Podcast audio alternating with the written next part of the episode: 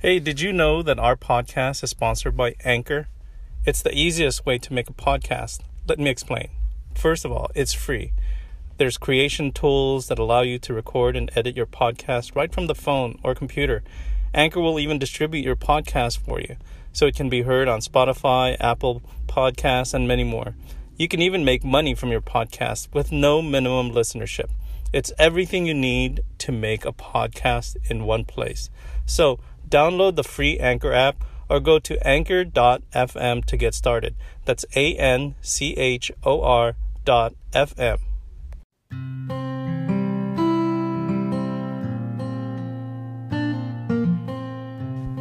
What's up? What's up? What's up? Welcome to This Connected with Catholic.dad podcast.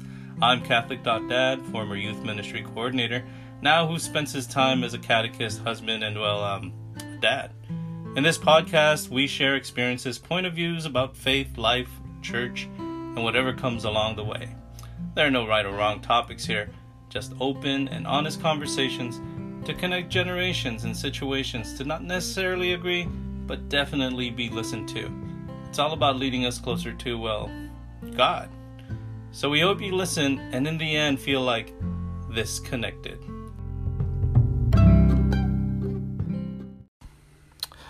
Welcome back, fam. So here we are at Chino, Chino, California, and we're at Our Lady of Guadalupe Parish um, with Father Ed. And I brought with me our co host, which is Luis. He's from St. Mary's, and we're going to do our introductions just like usual so that um, we know who everyone is. But we want to thank Father Ed for really taking the time. This is a really great uh, opportunity. We're talking about season two, about families, and um, as Father Ed, he's the spiritual father for a whole bunch of people. Um, and actually, some of his uh, um, parishioners are here as well. So let's do our introductions from left side. So, co host. Uh, what's up? I'm Luis. I'm here co-hosting this episode. Um, yeah. Yeah. Hi everyone, my name is Alexis. I am the youth minister here at Our Lady of Guadalupe, Chino. Hi, my name is Iglali. I am part of the youth group at OLG Chino. All right. And now we got Father.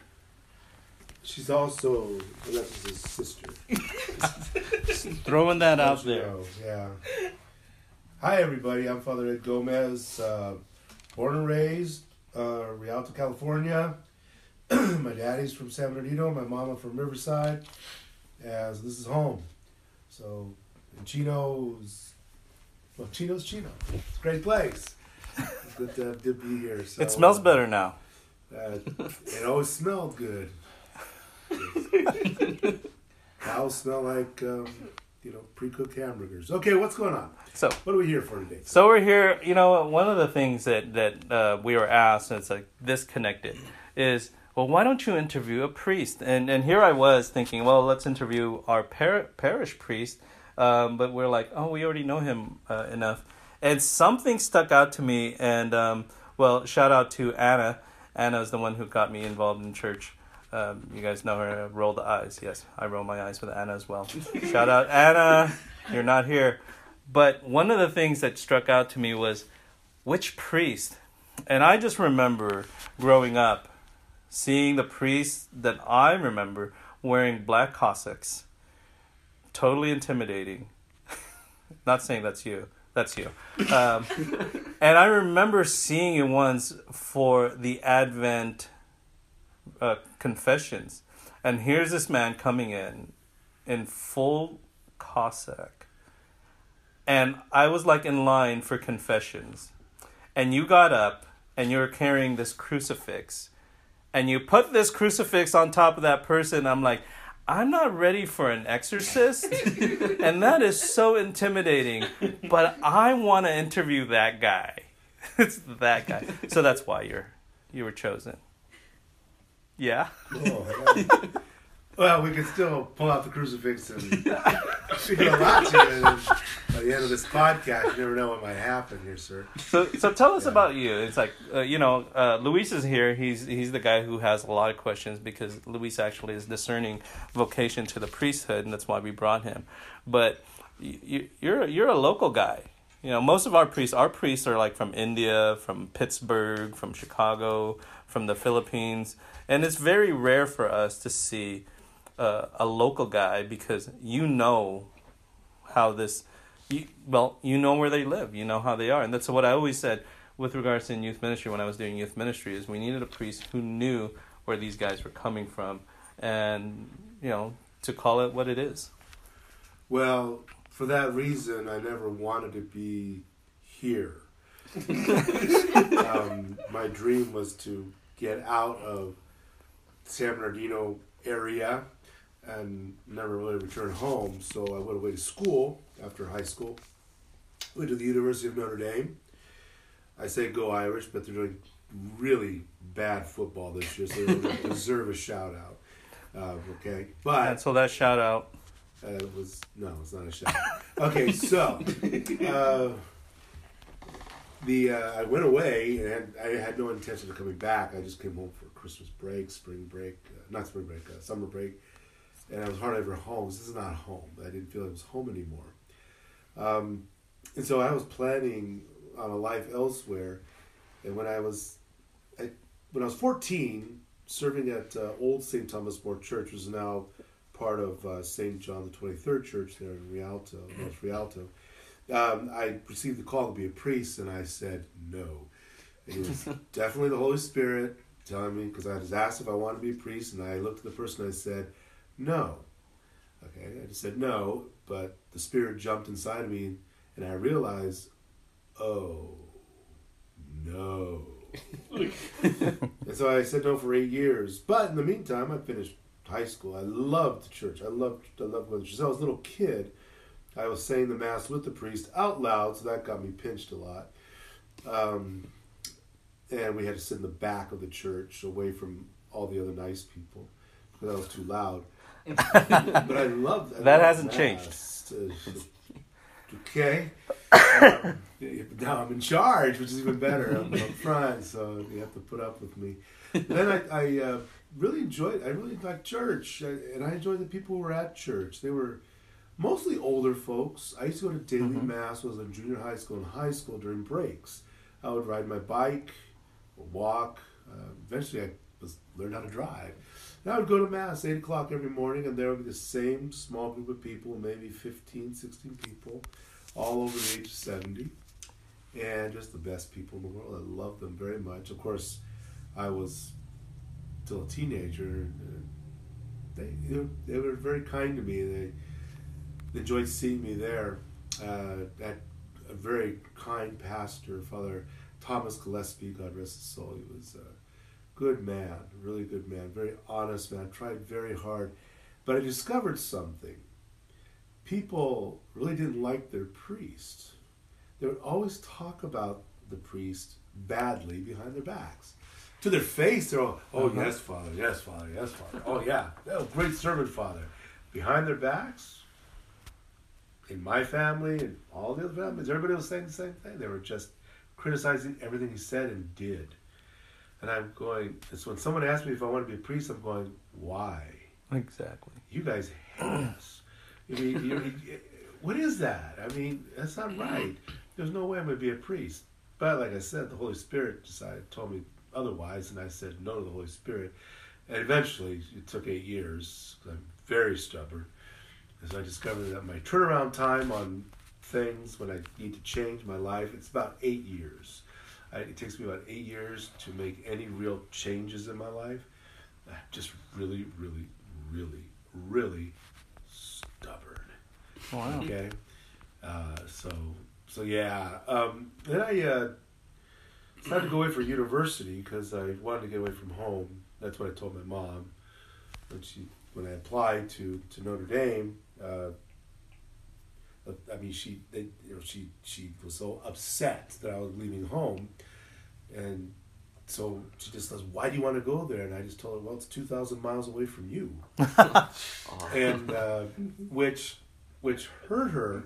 But being my mom, she just gave me that look and just gave me a, a slug. She she would do that to end the argument. She would just punch, not too hard. I mean, it didn't hurt. It was just like letting me know that she was she wasn't happy, but it ended the conversation right there. And so I went away to the university, and she was so happy I was gone. Um, they took over my room. Uh, they, I went, came back home for Christmas break, and I had nothing. None of my stuff was there anymore. So, uh, and they sold my car. Uh, so then I realized, oh, I guess it's not so bad, and it was, it was good. It was a good experience being away from home. Um, and I had never intended to come back here. And I started, I didn't um, really want to be a priest, but all the indications were there. And the university, of course, Notre Dame is Mhm. the best Catholic university in the world. And it was awesome. There was mass five, six, seven times a day between the crypt church, the basilica, confessions three times a day, and I was there almost every day.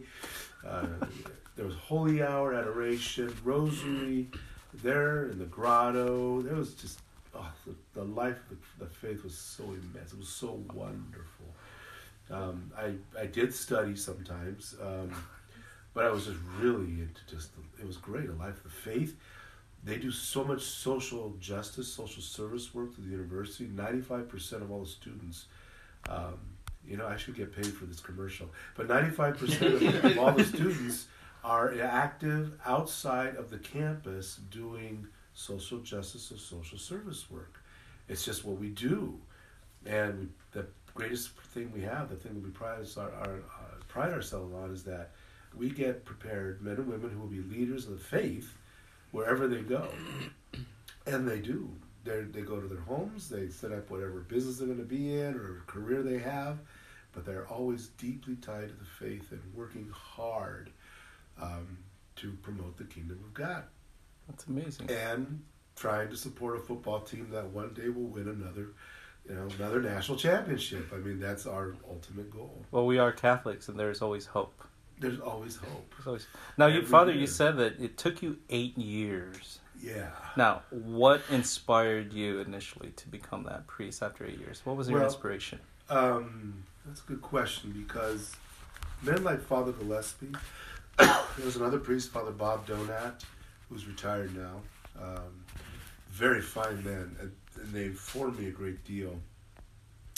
Um, and then very strange priests like Father Bob Miller was a strange. He was a crazy guy, uh, and he had just great zeal and the worst jokes. But he was very, very good. And when I went to the university, of course, there were a lot of priests to talk to, um, and I met some very some of the old guys, some of the younger guys, uh, and I, I drew close to a priest from Opus Dei. Now they weren't a part of the campus because Opus Dei, Notre Dame, is kind of like you know, eh, you stay over there, we stay over here, we're good. But we we walked down to their their house there called Windmore, and we would have Friday evenings there, and I really got to really enjoy, you know, having this deep conversation with this priest there, Father Father Fred Dolan, um, and it was it was good. I met some very fine men, and out of, out of that group, three of us became priests. Um, no, four. So I forgot about Rocky Rocky Hoffman. He's a big time priest now in the Midwest. His Father Rocky? Francis Hoffman, Francis Rocky Hoffman. He Yeah, was relevant radio.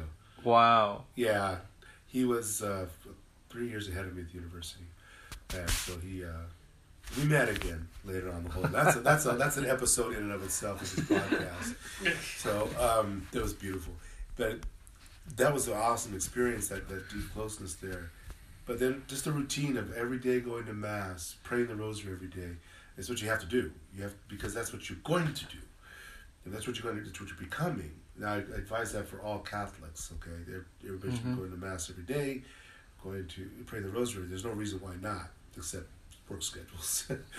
uh, okay, I, I can understand that part, but still, to, to that daily devotion to the Holy Eucharist is, is, is, is essential. That's why daily adoration is important. So everywhere I go, you know, as a priest, there's always adoration every day. You know, you can have the big days where you have 24 hours or whatever, that's fine, but it should be a part of everyday life in the parish. Adoration. Maybe it's just an hour. Chance for people to come in to be able to pray, but it's the Mhm. worship of the Lord and the most holy sacrifice. Uh, it's just, it's awesome. It's just, it, but it's the core of things. And through that, I was able to uh, um, just stay close to the Lord. And eventually he got me at the, my senior year. It's a kind of a long story that needs a, another episode. We're gonna have a season just you. yeah, well, you could do that, and I'll make it interesting. Um, but uh, I realized, okay, I what I did was I finally gave in right before Christmas of my senior year, so that would have been 1987. Um, that year, Christmas, I just gave in. I said yes to the Lord. One day in prayer, sitting there going, okay, everything else I can do with my life, I can do all sorts of things. What I really wanted, it's not going to happen. It was a, it was a girl. It was a, There's always that girl.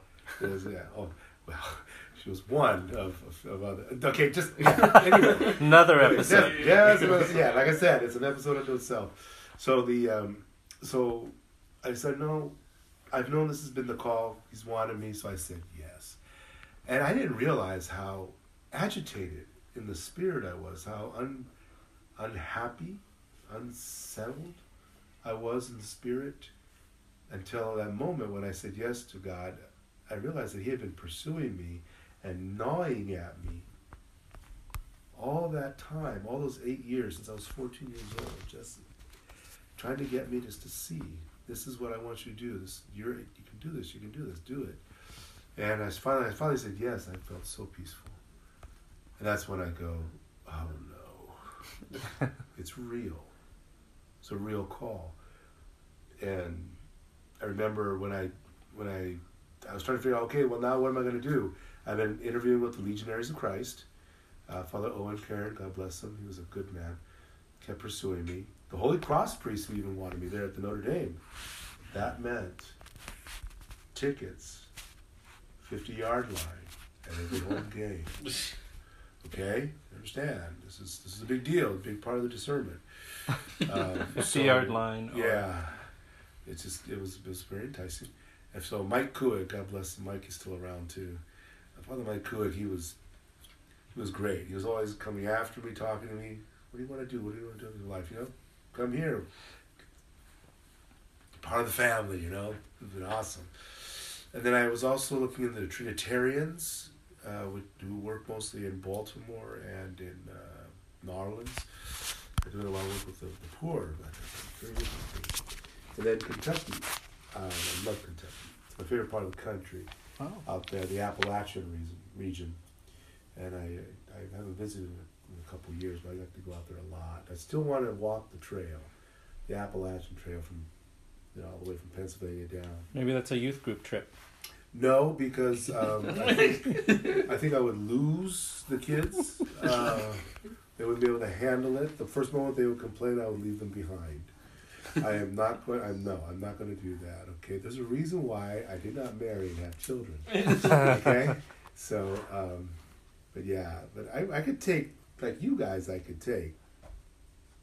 I'll think. Okay. We'll, Well, think about Sil- it. Yeah, well, that's. We'll, we'll work on her. We'll see.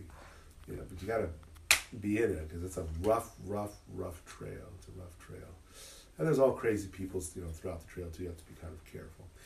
But I love that part of the country, and I had worked there during the during the, one of the projects called the Christian Appalachian Project, where we built homes for some of the poorer families, and just to meet the people, they were just they're awesome, and some of them had never seen a Mexican. So they didn't know if I was black or was white.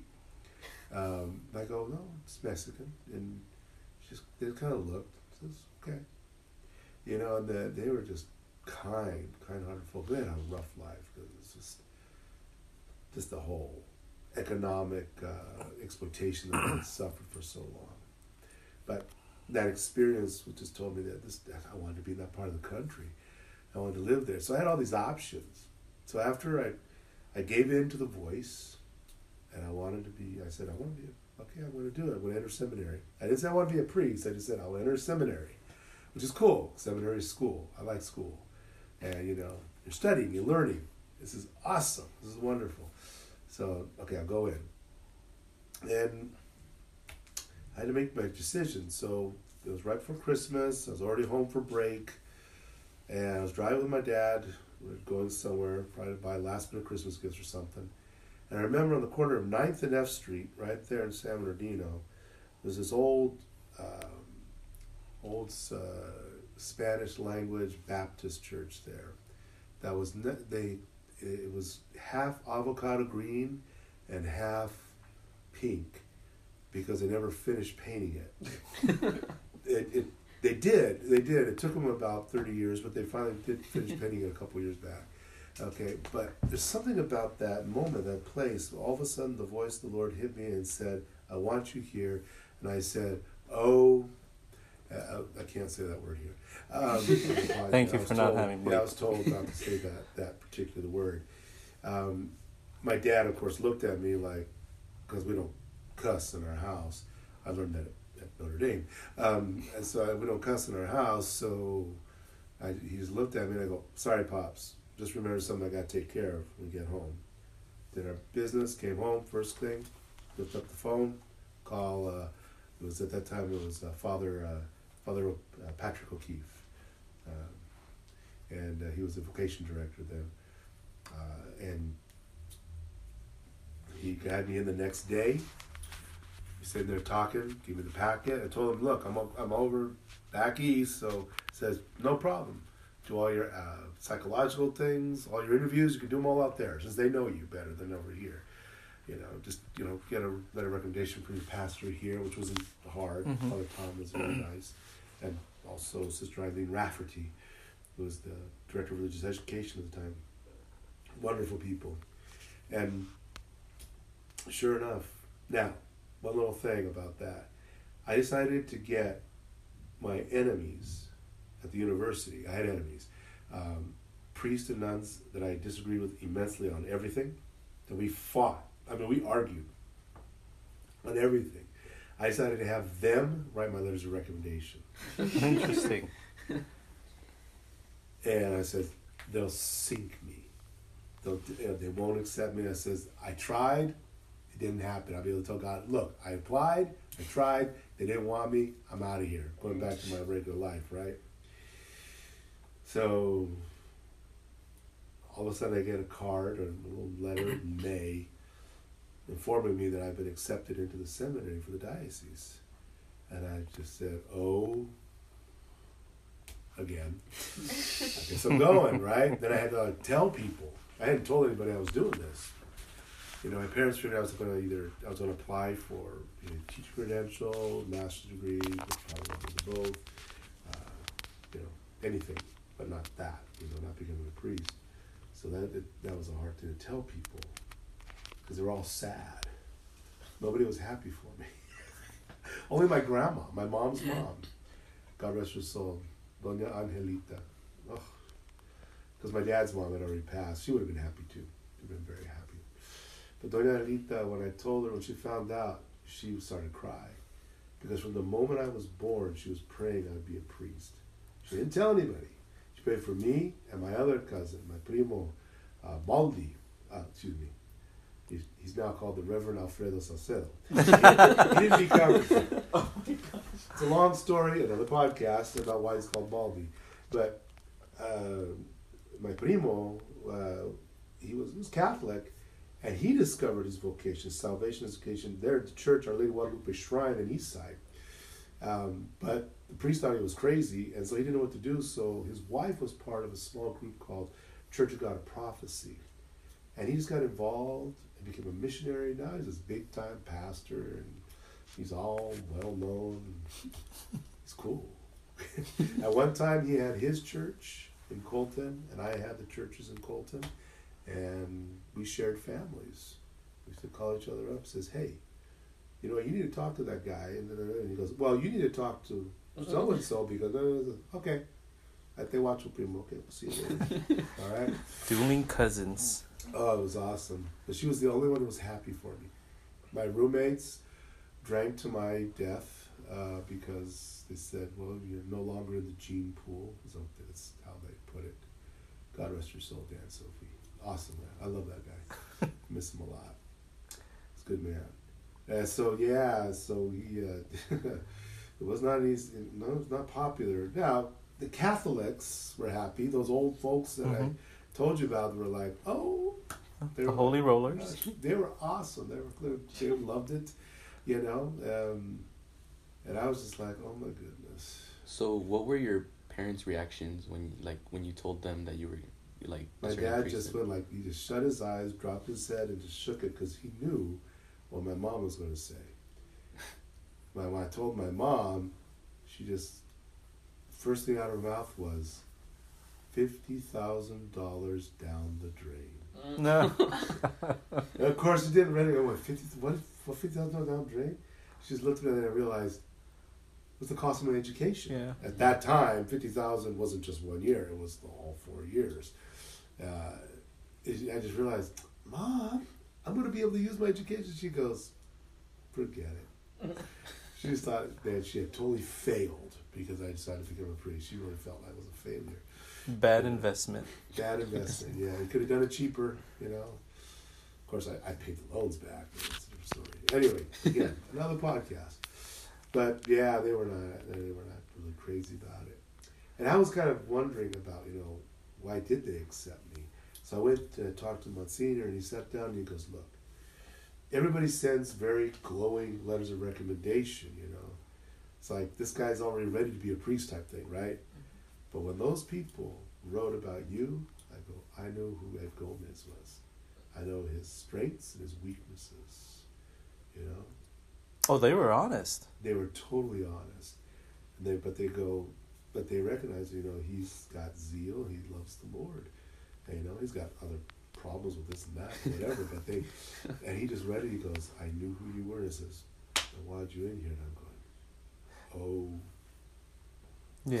So Yeah. you're a diocesan priest. Oh yeah, I'm very diocesan. Yeah, yeah. And what's the difference? the difference between diocesan and what they call religious order, Order. priest? Um, around here, not much, uh, except that the religious order priests get to, get to be in gangs. They are allowed to, to group together and insist that they have you know one parish with two or three guys, where we'll get a parish by ourselves, sometimes two by ourselves, um, and we just have to kind of um, lump it. Yep. Suck it Um, up. Huh? Suck it up. You said that, okay? I didn't know. I didn't know if I could say that word or not. Anyway, so, so yeah, uh, and actually, I was warned by Father Mike Kuig over at Notre Dame. He says, Ed, if you become a diocesan priest, you're just going to be a sacramental stud horse. And I just looked at him and going, "Do you guys even know what a stud horse is? No. You don't even know what a stud Well, horse is. Well, we are G rated.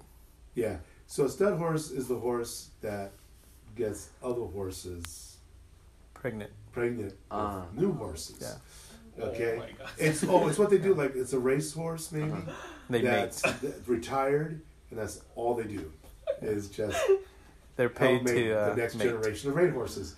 Okay, is that G enough? Okay. Anyway, so um, We'll have to do a podcast on explaining what. So he called me. He basically made saying all you're gonna be doing is just sacraments. You're doing weddings, and funerals, and baptisms. He didn't know about quinceañeras. They hadn't got Mexicans hadn't quite hit there yet. Um, they got they're there now, um, and you know all the other stuff. You just that's all you're gonna do. It's just the work. You're never gonna have a chance to pray, relax, or watch a Notre Dame football game on a Saturday. Now that was true. I never have time to watch Notre Dame football on Saturday. That's why I want to be a bishop. The only reason I would want to be a bishop, besides leading people of God, would be to have Saturday afternoons free so I can watch Notre Dame. And maybe get that 50 yard line seat. that would be good. So, yeah.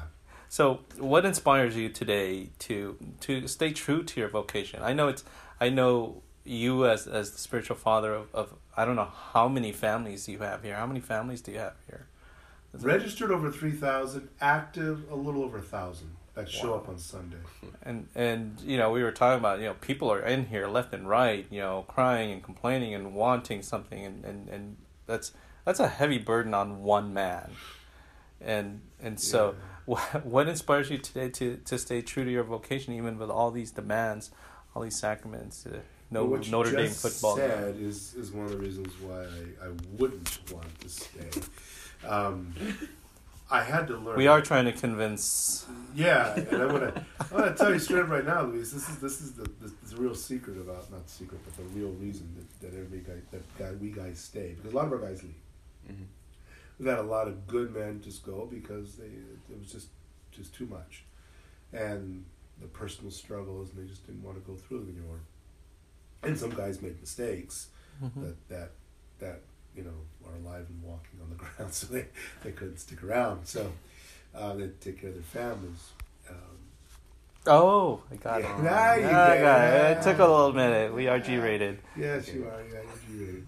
Okay, so um, you know the reason the reason I it's it's kind of the same. What happened my first week of, of being a priest, and it's funny because you you noticed the picture of Father Ray Rosales behind you. hmm And Father Ray was a, was a very interesting pastor, his soul. He was also pastor here. Um, my first parish is Our Lady Guadalupe in San Bernardino. Now that's where I was baptized and my daddy was baptized. Um, that's the family parish, basically. So it was kind of interesting that would be my first assignment. My first week I got there, Ray, Father Ray always had this thing. When a new priest came in, he would just turn to them on their first day, hand them the keys, and they would go, if you need have any questions, just ask the staff. I'll see you in two weeks. He would just take his he would take his break right there and then. I'm a brand new priest, you know, and I'm looking here, I'm holding the keys and I'm going, Yes. I have the power. We would have four funerals a day at Guadalupe. Four funerals a day. We would have three weddings a weekend. He didn't do quinceañeras until about three months later. I started quinceañeras, and then we started doing quinceañeras. Baptisms by the dozens, and there was an everyday thing, and I loved it. I, I was a sacramental stud horse, Yeah. and I was a stud. I was good at it. I loved it, and it just it, it hasn't stopped. It hasn't stopped because I learned really early on, what you need to learn, ladies, that one, I'm not doing it alone. I'm not spiritualizing it with Jesus at my side. No, Jesus is actually doing all the work. Mhm. That's another podcast, by the way. Okay, just write down these little themes. Um, but I realized that there's a ton of people who are helping all the time Yeah. and I, you know, I had a little little group of altar servers that I'm still in touch with from those days. Um, they're no, all, all in their own little worlds, but they're really awesome kids, people, dads, and and and wives, wives too, um, some mothers, um, and then uh, all these lay people doing different things.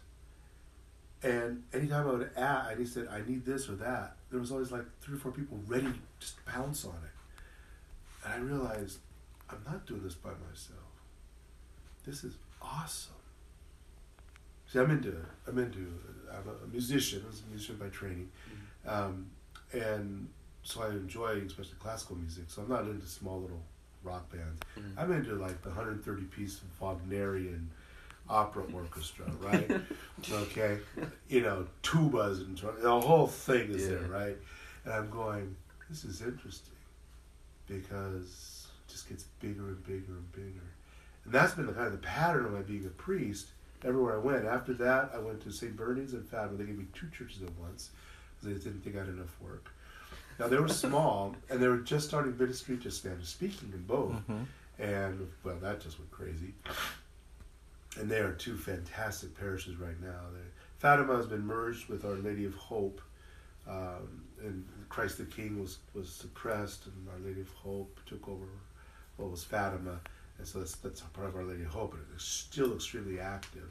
And I still see the people from that time that we trained, we prepared, we just kept te- training people more and more and more, and it just increased. It increases the work hmm you know, the more people get involved, there's a lot more work to do, especially just to supervise people, to, to guide people, to teach people. It was just getting bigger and bigger. Then they sent me off to Indio, and we were all in agreement that that was a punishment. Um, Do we dare ask? and my mom, my mom just looked at me and I told her, "Mom, they're transferring to Indio." She goes, "What did you do?" I what do you mean, what did I do? What did you do wrong that the bishop would send you to Indio? And I go, I, I, nothing, Mom. I, I go where I'm assigned, where I'm needed. Awesome. Indio is so awesome. Okay, it's hot. that was It's- it's Saint hot. Saint James the Less. No, that's Our Lady of Perpetual Help in Indio. I was there for two years, and I didn't want to leave. The people were just awesome. I still, they still call me, they still find me for different things, and I still love that place. It was so hot. I go, I got there in July, right? Ooh. Well, nobody does anything in July and August because it's 120 degrees on a nice day, you know, and it, the the temperature drops to 115 at night. It was just hot. And I'm going, how come nobody's showing up to the appointments? Because nobody wants to leave their house. It's hot. So I had nothing to do, and um, that was because then I started, I was watching TV all day. I'm going, well, this is wrong. Let's not do this. And they're not going to come to me. Then what do I do? I started just making visits to um, all the politicians. I went to the police department, sheriff's department, fire department. I started learning the went to the school district. I just got to learn everybody who they were, what they were doing, to get involved.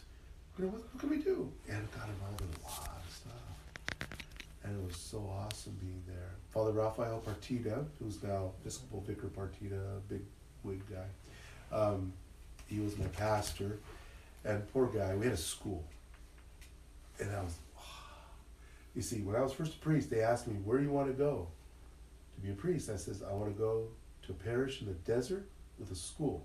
There's only one, right? That was open. Uh, under provincial health. And sure enough, they sent me to San Bernardino, no school, and not in the desert. Well, This, that's this is a pattern. Whatever you ask for, someone that's that joke, tell God what you want. If you want to make him laugh, don't God laugh, just tell him what you want. So it, he's laughing a lot. Anyway, so we did it. Um, we, uh, I, I just had such a wonderful time there. And he had the school, and uh, he lost his DRE in the middle of the year and he was already the principal of the school because he had lost the principal of the school. So he was doing the principal's job as well as the pastor job. Then I became the DRE as well as being associate pastor, and we made this thing work. it is not advised to ever do that again, okay? But we made it work, and it the, Indio was a big place, and the, the work there, the, some of the a couple of ladies, um, Hermana Claudia, y Hermana, oh, don't hate me. Se me olvidó tu nombre, mija.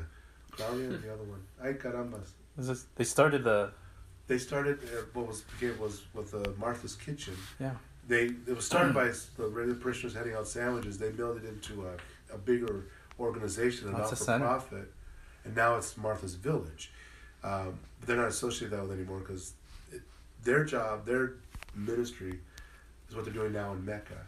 They just take care of people. They organize people. They Yeah. just they're grassroots on the ground, always helping people. Totally awesome, you know. And as and as and I just learned from so many people. This is incredible, and more and more and more. I says, okay, now I know I was out here in the desert, you know, and I didn't want to leave. And then they moved me to Colton. Um, again, I didn't want to go to Colton. I told the bishop.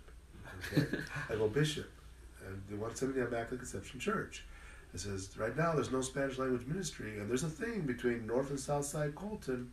You true. Spanish speaking down here, English speaking up here. Mhm. We're all happy in our two separate churches. Yeah. You send me there, you know what's going to happen. He just goes, okay. He just nodded his head. Sure enough, that's what happened. And it was, having those two churches, I, I started with just Immaculate, and it was really changing things. And all of a sudden, Father Pierre had to move on somewhere else. And they said, well, we're going to give you San Salvador. I said, no, I don't want it. You give it to somebody else. He says, look, if you don't take San Salvador, we're going to give both these parishes to somebody else. Mm. I go, oh, I'd have to leave? They go, yeah. I go, okay, I'll take San Salvador. so I had both these parishes, and I, I was I was in charge, and I was by myself. They did give me a series of priests, you know, assistants to help me out, Mm. and they, they were they were good guys, and you know they were, but they were different stages. One was very sick. Um, one didn't know any English. uh, another one was a brand new priest, and he was his Spanish was weak, but they really tr- they really tried, and they were very helpful. It was very nice, but the people were just awesome. It's always the people. It's always So the people. So what happens after after Immaculate? Because I Then I went to Paris, Paris and more of that. That's again, that's another pod. Paris is its own podcast. Okay. Coming here, what's keeps me in now? I'm going on my 27th year of priesthood, and it's, That's older uh, than me. Huh? Yeah, right. Just kidding. Go ahead. You'd make those just to get your voice in here, right? It's exactly. It's a, It's my podcast. it's like a, yeah, it's your body. It's like it's a sound check. Okay. Anyway, well, okay. A lot of things are older than you, and younger than you too. So, like everybody in this room is younger than you are. Uh, so, uh, wait, how old are you? I am Catholic.dad 50. You're 50? I'm 53, almost 54.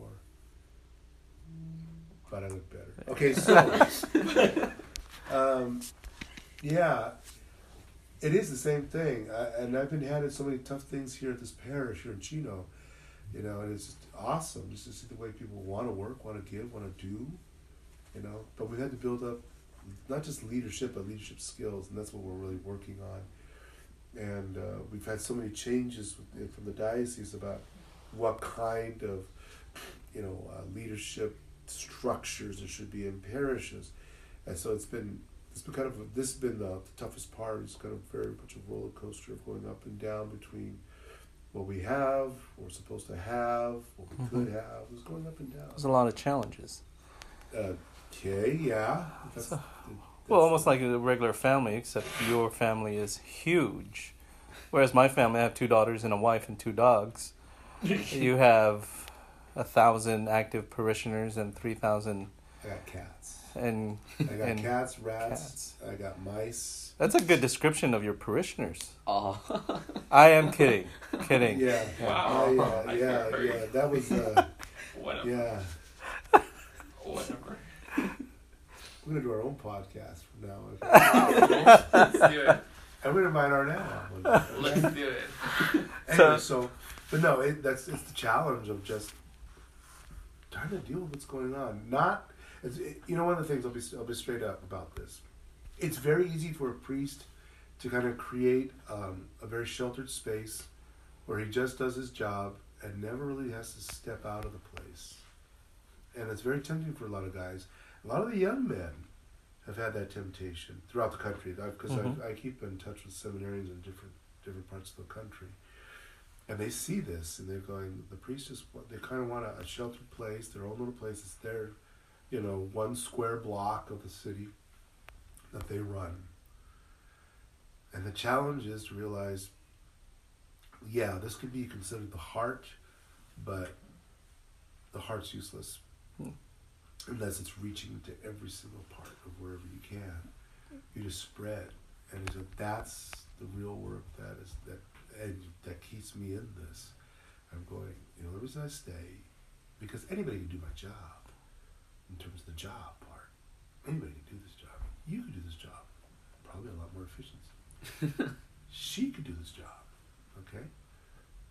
But being out there, really getting out there to where all the people are, that's just, it's more than a struggle, it's more than a challenge because um, it's where the devil is waiting for Mhm. us. This is where the real confronting the devil. You'll never confront the devil here in church, okay? Unless you run a really bad ship and you have all sorts of bad things going on here. You bring the devil in. The devil's out there. He stays away from the church, hmm church buildings. Okay, he stays away from here because everybody here behaves themselves. Yeah. But out there, they don't.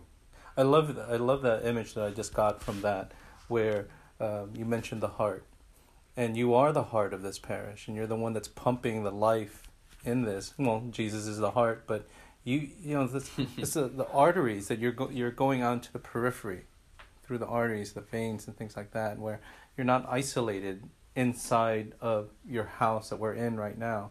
You're not just staying in here. You're going out to learn and being out there, um, working the mission.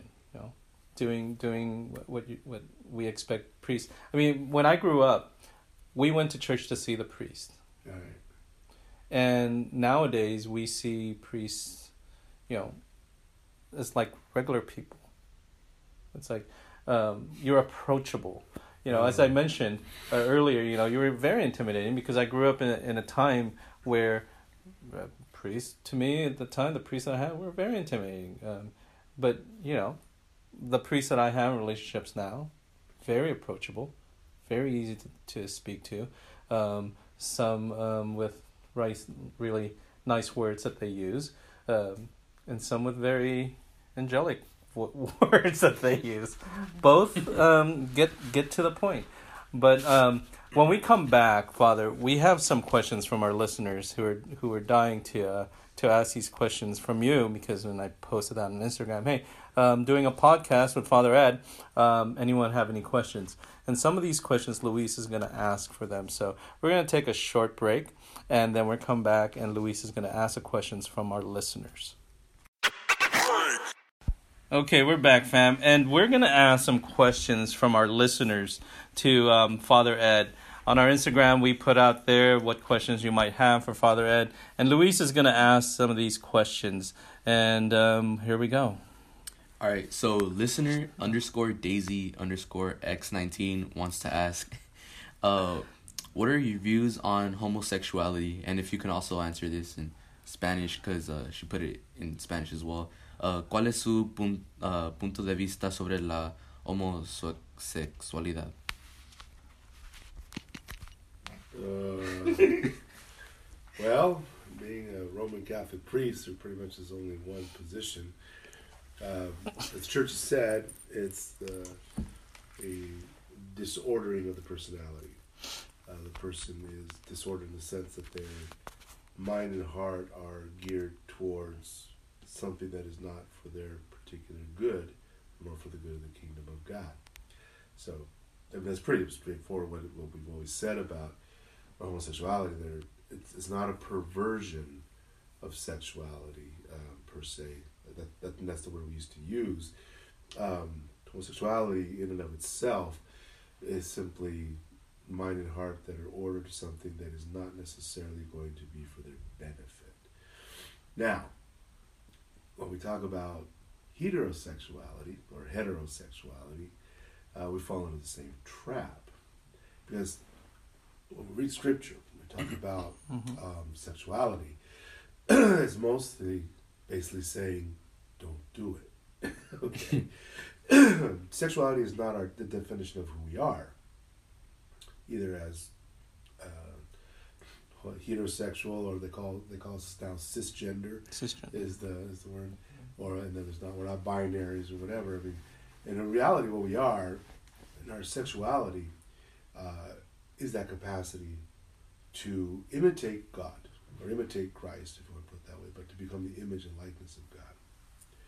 So within our sexuality, whatever the particular physical attraction is, whether it's same sex or opposite gender, both, or none, um, was it? The, was it Emma Watson who said that she, you know, she's uh, self-partnered? I think she said self-partnered, which kind of goes well. we used to call that masturbation, um, but I, I, We still do. yeah, that's what it is. That's what it is. I guess okay.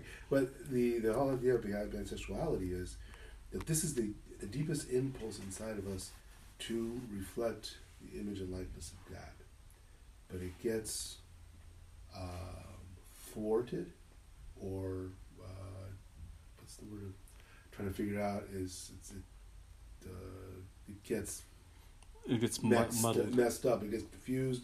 Derailed is the word I was looking at. It gets derailed from being the image and likeness of God into becoming self satisfaction. So for both for any gender orientation, for you know, for any sexual orientation, say, um, preferences for sexual expression, um, if it is not focused on the Lord, it is it's whacked, it's disordered. So that's not a popular thing to say, but it's what St. Paul was saying. St. Paul was saying this in uh, 1 Corinthians 7 when he said, It's better that nobody get married. You know, don't get married, don't do it. You only get married if you can't handle yourself. You can't, you know, you can't keep yourself under control. And he was doing this because he understood that personal sexuality, like that of Christ himself, was solely for the purpose of building up the kingdom of God. Use all of that energy, all that force for that purpose. Um, so don't become distracted in what you like, what brings you pleasure, because then you've totally lost sight of God. He's not in that pleasurable moment. I've had a little. It's been interesting because I've worked with um, Marriage Encounter, um, Movimiento Familiar, Católico Cristiano. Uh, oh yeah, I'll get to the Spanish part in a minute. Okay, and um, there was another book Cage Encounters. Uh, all the movements they, they they talk about human sexuality. They try to they talk about the beauty of that union of, of man and woman, the pleasure of being a couple, etc. It says, yeah, that, that's fine. It's there, and you know, and people in homosexual relationships experience that same thing. This is why they're confused because they go, but this is where I experience what you experience here. Granted, they're not necessarily going to have babies, although they've had babies, you know. But the, the thing is, is that when we just focus on that, uh, for either, for anybody, we lose the sight of the fact that no, we're the image and likeness of God. Okay, and that's what we have. That's what our sexuality is for, and everything that comes up with it. You can get married and express that with making children. Okay, but for the same reason that you know you will probably become a priest because you've already felt heard the call. So just give in, just surrender to it and follow. I don't know if you have, Lali, felt the urge to become a nun, but if it's ever crossed your mind, just go with it, stay with it. It's God. Okay. so just to realize that um, this is what we, we do on a voluntarily. We, we surrender that part of us to be totally devoted to God and what He does. You know, and everybody's being asked to do the same thing. That's a simple purpose. Um, so when we talk about what is my stand on homosexuality, it says it's a real thing. People have same-sex attraction. Um, people have begun to define themselves in multi-gendered ways. But is it at the service of the kingdom, or is it the service of self? Because either way, any way we look at it, sexuality always winds up just being about ourselves. It has to be. It has to go out into the others to care for the others and to uh, how we relate to the world. Um, so that's where, uh, and pretty much is where the church has always stood on this. Although we've treated homosexuality as a, as a, a deviancy, perversion. Uh, it's been criminalized, uh, punishable by death, punishable by jail time. Uh, we still have some places in the U.S. where you can still be jailed for committing homosexual acts. Um, but if you look at it, you go, you know, what are you doing there? Because you're criminalizing a person's feelings, okay, about themselves and what their, their preferences and their desires. How can you criminalize that? Um, or condemn it, or call it a perversion of the self? It's what we do with it. Okay, and as the church, we've always said, it must be directed for the kingdom of God. And so that's what we aim it for. And same thing with marriages. We're very tough on our marriages. You're not allowed to do whatever you want to do. Okay? Then you must discipline your sexuality within your marriage. That's why we don't allow the use of contraceptives, because you must discipline yourself uh, to the use of, if you're going to use natural family planning, you really have to be very disciplined. Be, to listen to the, the woman's body and what she's doing. Uh, these are a lot of things. This is this is a lot to really try to un, unwrap. Mm-hmm. But this that's basically in a nutshell what uh, the church does say about these things, about the homosexuality and relationship with heterosexuality, and who the person is. Persons you don't lose a person. The person isn't perverted. Okay, all right. The devil is. The devil's perverted. He's the pervert. So, um, now you want me to do it in Spanish? A little bit. Pues básicamente lo que dice la iglesia acerca de la homosexualidad es siempre lo que hemos dicho, que es un, es, es un carácter desordenado, ¿ah? consumido con sus preferencias, sus gustos, etcétera, que son para personas del mismo género. ¿ah? pero tiene que pensar bien de esto porque también podemos nosotros eh, los que tienen la misma atracción a las personas de la, de la otra género, de heterosexualidad, que tienen también la capacidad de estar así completamente absorbido en sus gustos, sus placeres, olvidándose de que nosotros existimos para Dios, en su santo reino. Y, y en 1 Corintios capítulo 7, San Pablo estaba hablando de esto. Nosotros estamos enfocados bien en el reino de Dios y no debemos ni andar así buscando sexo con nadie. Y debemos casarnos, porque ya no necesitamos este- el matrimonio. ¿Ah? Nosotros, sí, la iglesia así lo promueve el matrimonio, todos los diferentes movimientos que quieren que los matrimonios sean felices, pero la realidad es esto. Nosotros no fuimos creados para el sexo. Adán y Eva nunca tuvieron relaciones sexuales en la, en la, huerta ah, de, de Edén. Ellos no. Tuvieron relaciones sexuales cuando fueron corridos, cuando fueron echados fuera, después del pecado original. Por eso nuestra conducta sexual está muy desordenada. En, en todos, en heterosexuales y homosexuales, los que dicen que son binarios, los que son, tienen muchos géneros y todo esto. Porque uno está siendo consumido con uno mismo, sus propios placeres y gustos, y no el servicio. Es lo que San Pablo quiso llamar los primeros cristianos, diciendo, no se casen, no se casen. Pero dijo, si tienen que casar, pues sí, cada hombre tiene su mujer y ya. Pero que se acuerden, tu cuerpo no es tuyo. No está con esta persona para tus propios gustos. Esa no es la mejor mitad, esa no es la persona que te cumple. Existe el matrimonio para entregarte completamente. Lo mismo para los que tienen tendencias a la atracciones de la misma, a misma género, mismo género. La misma cosa, tienes que estar así para servicio, para entregarte. ¿ah? No es para satisfacción sexual, es para entregar todo tu ser por la paz y bien de otras personas, ¿eh? para de Dios. Bueno, es algo breve, lo más breve que puedo hacer. Mhm. That, that's that's um. Thank you for for sharing that answer. It's a lot of the times we do get a lot of questions um, from young people and and from people in college uh, to tackle um, that question. Thank you for for really uh, answering that question.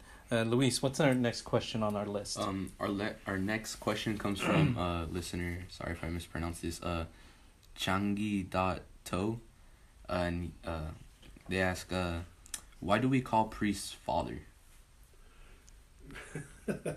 Because we're cool. Because you know, yeah, you want to you want to want to be your pops. Um, it uh, it's actually just in the old an old old custom. Uh, you you hear it all the time in the different languages uh, when we talk about elders, and they were always elders. They were always what we call grandfathers.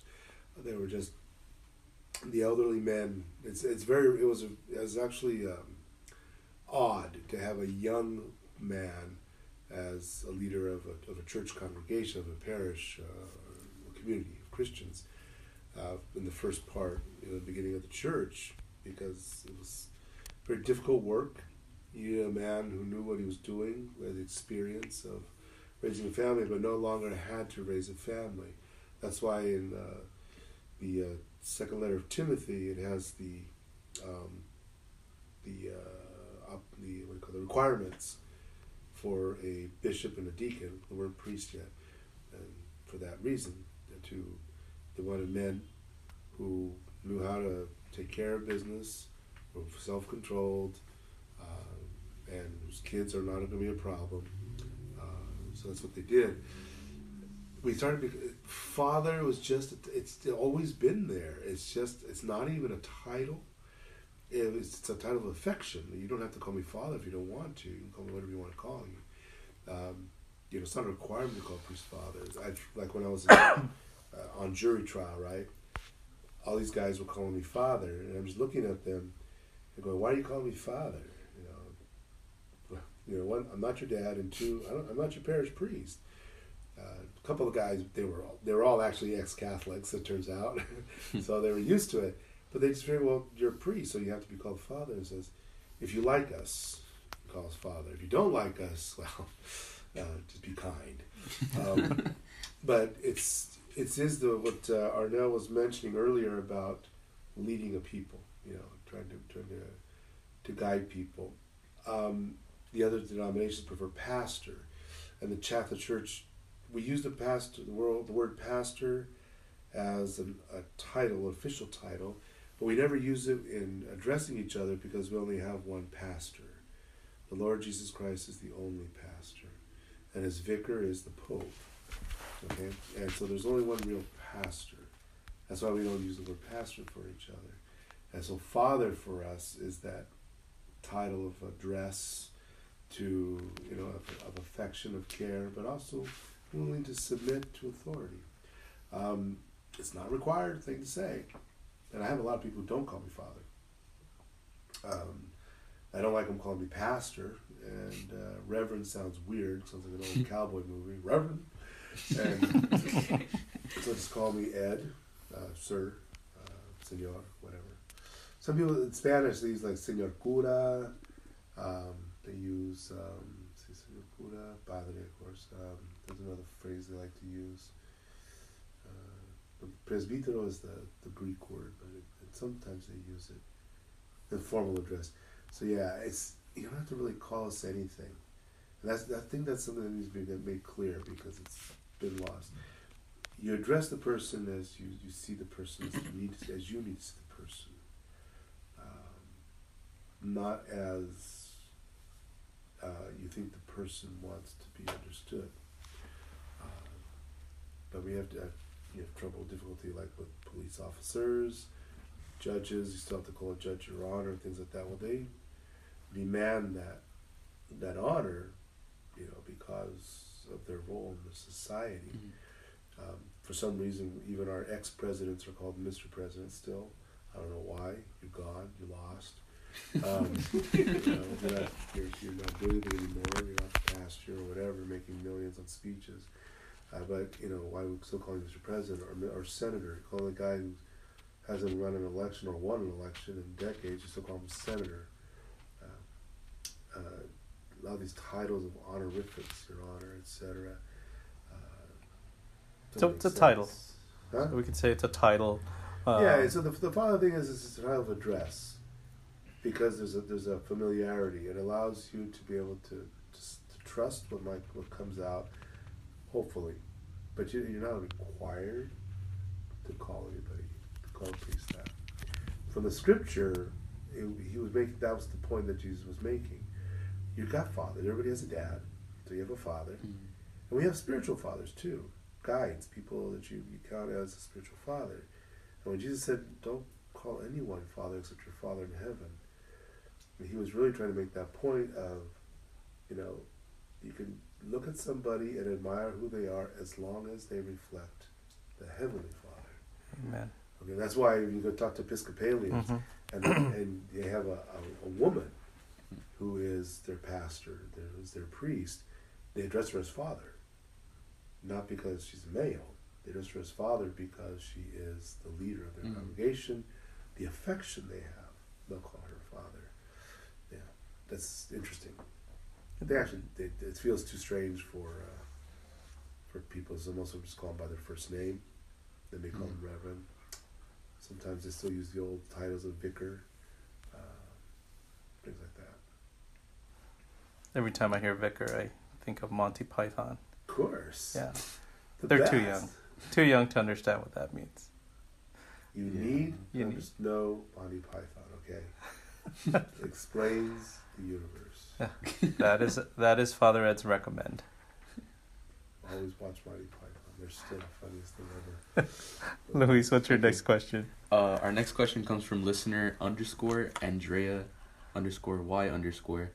Um, she'd like to know: Do priests remember like everybody's confessions? No, um, we mix them up if we try, and so we think that somebody did something, and they really didn't do it. It was somebody else who did it because you know we forget. Partly too because we still use the box, so we don't always have face to face. So we just we just stop. We can't rely on our memory of people. We can't even re- you know, relate to voices either.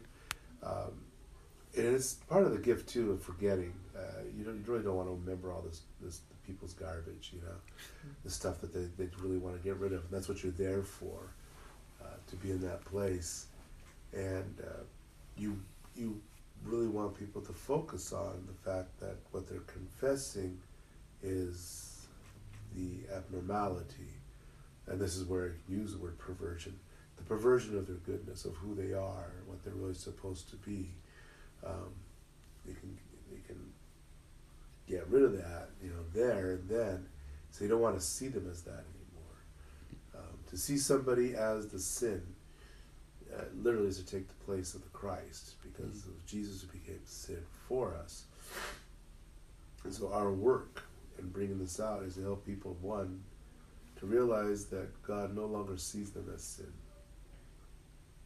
He took care of that. And two, so we cannot see ourselves as sin. And the priest doesn't want to do that either.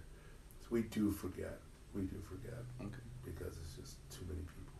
Too many sins. We forget remember the sins. we just forget who did what. How about that? I think everyone in the room is comfortable now with that answer. Yeah. How about Yeah, you guys? definitely. You guys have any questions for Father Ed? They're like, ooh, can I? Oh my gosh. Dead air time. Please. How about you, Luis? What's another question you had, personal? Um. You answered all the questions that I had. I know. That I didn't ask. You know, you answered. There's All right. there's one that I think Oh. uh, that didn't get asked that um, I think listener uh, Daisy uh, had. It says, "How do you maintain strong in your faith?" You know what this reminds me? I was at P- Pomona Catholic a few weeks ago, and a girl in the back of the classroom. She's a senior Junior. in your class, a junior in your class. Junior. Yeah, and she asked me that same question. Then the bell rang. I didn't get a chance to answer it, and I wanted to answer it. So this is your answer. Whoever you are, that junior from Pomona Catholic, here's your answer. Yeah, I don't know if it's Daisy. I don't know who it was, um, but it, but it's the exact same question, and it's such a awesome, awesome question. How do you maintain the faith? Maintain everything that that I am. Um, sometimes very poorly, um, but even if it's poorly done, it is still the greatest question and struggle of my life, because it is the question of what is life, what's it for. You can either just hop from pleasure to pleasure, um, trying to run away from death, run away from discouragement, run away from misery, uh, run away from pain. You can do that, or you can confront it head on. The faith of a Christian confronts everything about life head on. You know, all the questions. We don't back away from everything, anything at all. We look at it and we address it. We ask about the question of homosexuality, about warfare. We ask the questions about correct politics. What's the best policy for anything? That's why we have an opinion on everything. That's why nobody likes Catholics as much, too much, especially Catholic bishops, um, because there's we always have an opinion, you know, uh, and we dress everything. Nothing is off limits. Our sexuality, our sexual behavior, whether you can use condoms or not, or the pill or whatever, you know, we don't shut up about it. The new law that came into effect about offering the uh, morning after pill Mhm. Uh, for, for, for women at, at college campuses. I'm surprised it hasn't been offered already. I, uh, It's back on the books. yeah, so it's there.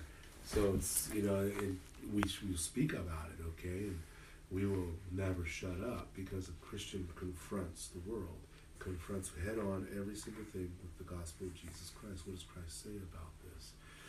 Now, in doing so, it's interesting. We have a lot of different responses about all of this stuff, including abortion Mm-hmm. because you have a group that you know the, the, man said that you know abortion of any kind, any time, any place is always evil.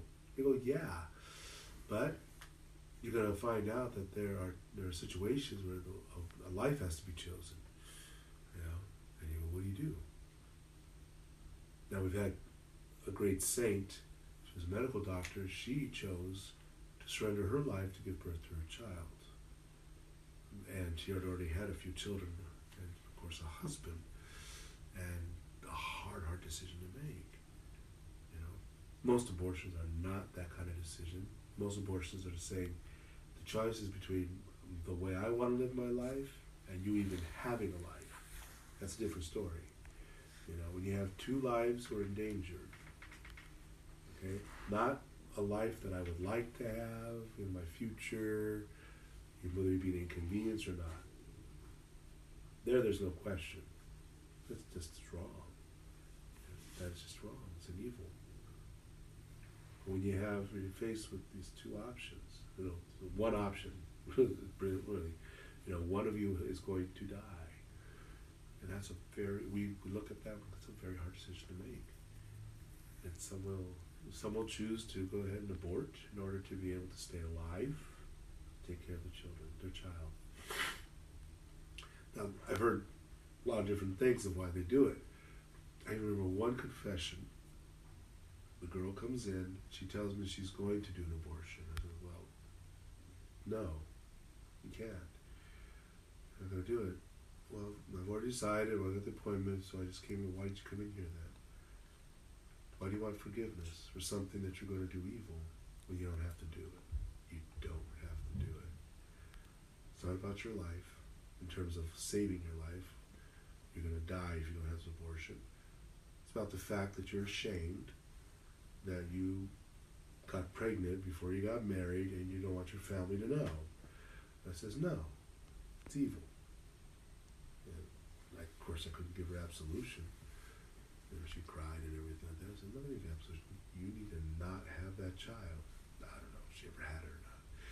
But I mean, people, their, their heads, the fear that they allow in there, He says, no matter what, when it comes down to it, you look at that and go, no. It says, the only time that we would even consider possibly aborting would be if both lives are in danger and it's, it's a hard question to answer. Um, as the rules of the church, we simply say in all cases, you know, abortion is always an evil. But there are some that we we have a gradation of evils, uh, Mm-hmm. different levels, depending on what the, the future outcome would be. How tragic would that outcome be if you didn't abort? And there's some cases where if you didn't abort, both would die. It's where that that has happened too. So these are difficult uh, things that, that women have to face. Hopefully not alone. But the reality is with abortion, it's mostly alone. They're trying to make they have to make a decision by themselves. And that's the sad part. They don't have to. They shouldn't.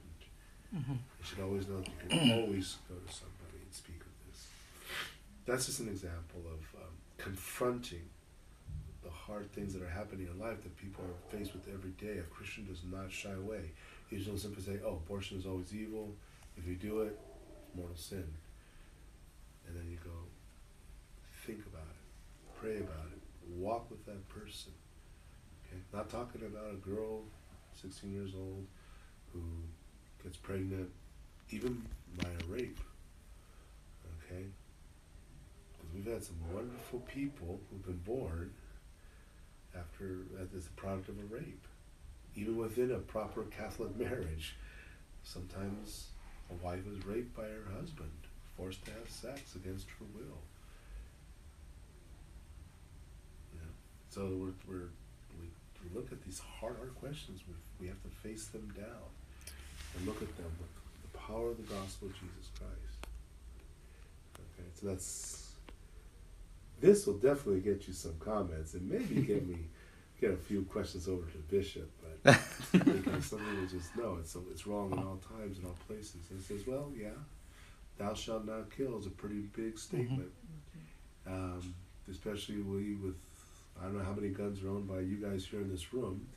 But I do know that we love our guns, we love our bombs, we love our tanks and our airplanes, and we justify being able to do massive amounts of destruction postpartum, post birth. Mm-hmm. Well, So it, we we are it's a it's a it's a total um, know, misguided is this is the okay word, but it is really really uh, a terrible influence of the devil to ignore everything we do after a person's born, whether not it is truly pro life and the work of God, but beforehand, and we're very certain about this, you cannot have an abortion. But then afterwards, you can be gunned down anywhere, you know, by anybody. Even a person in authority can gun you down and say, oops, honest mistake. You know, says, no. Same evil. Same evil. And I guarantee you, if we deal with those other evils, the post birth evils, the post birth murders and killings, we will have hardly any abortions. This is the main reason why we do abort our babies. Because life afterwards is filled with too much violence and hatred. It's too easy to kill a child, to kill anybody. Uh, whether anybody pays for it or not doesn't matter. They're still dead. Mhm. So this is why I really like my job, um, because we face this a lot. These questions every single day.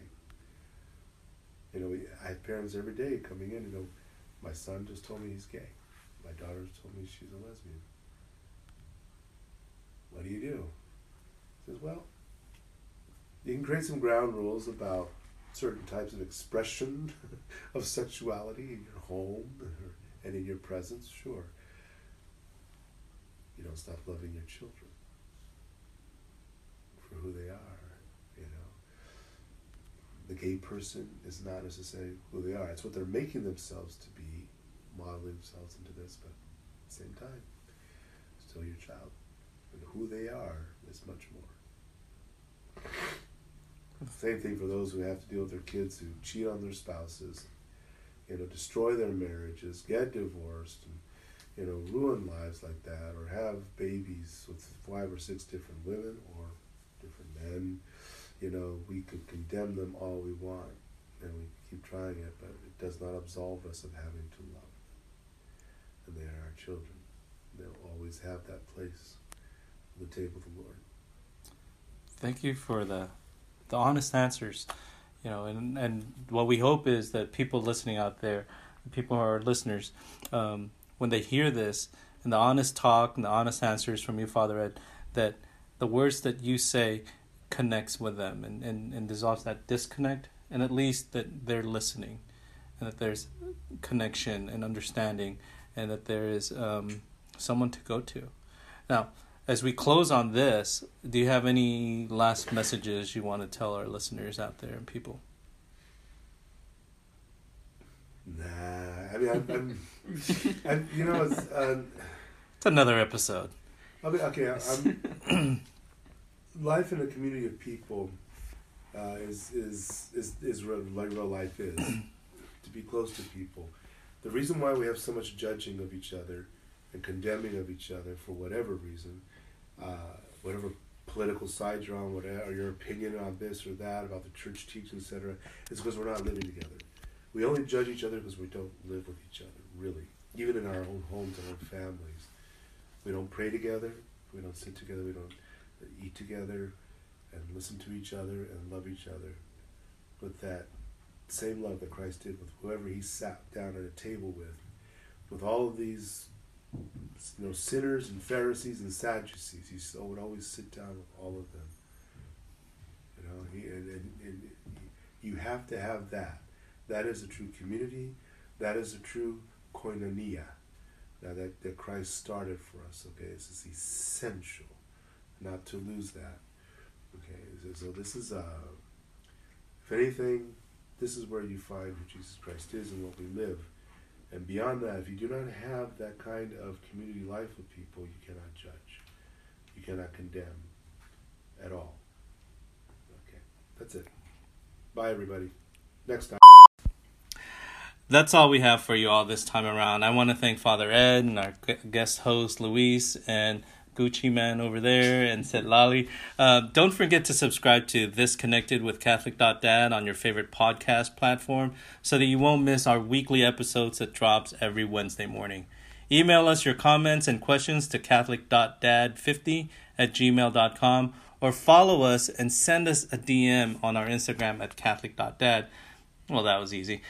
Also, don't forget to rate and share this podcast. Remember, live a life of holiness. We will be praying for you.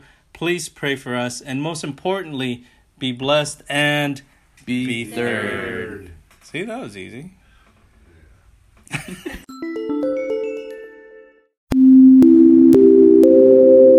this connected podcast is brought to you by The Cabin. Want to get away and get some peace and quiet and rest? Yes, rest, but not too far away from home or the city? Want to experience a true log cabin feel in the mountains? Well, I have the recommendation for you.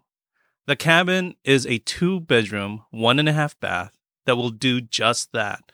With a beautiful wood fireplace lit and a glass of wine, you are sure to relax. With easy access from the main highway, private parking, easy access with stairs to the entrance, fast Wi Fi, a full size kitchen, and all the essential amenities will make your stay a memorable experience. This cozy log cabin was built in the early 60s with its original wood fireplace and a newly transformed deck with beautiful views of the San Bernardino Mountains. So, book your stay at the cabin in Running Springs, California. The cabin, located in the San Bernardino Mountains, is a beautiful place to see the beauty of God's creation. I have known the proprietor of the cabin for many years. She has always supported the youth and young adult ministries of her community, as well as this podcast. Check out the cabin on Instagram at the cabin 2021. Again, that's at the cabin 2021. T H E C A B I N 2021.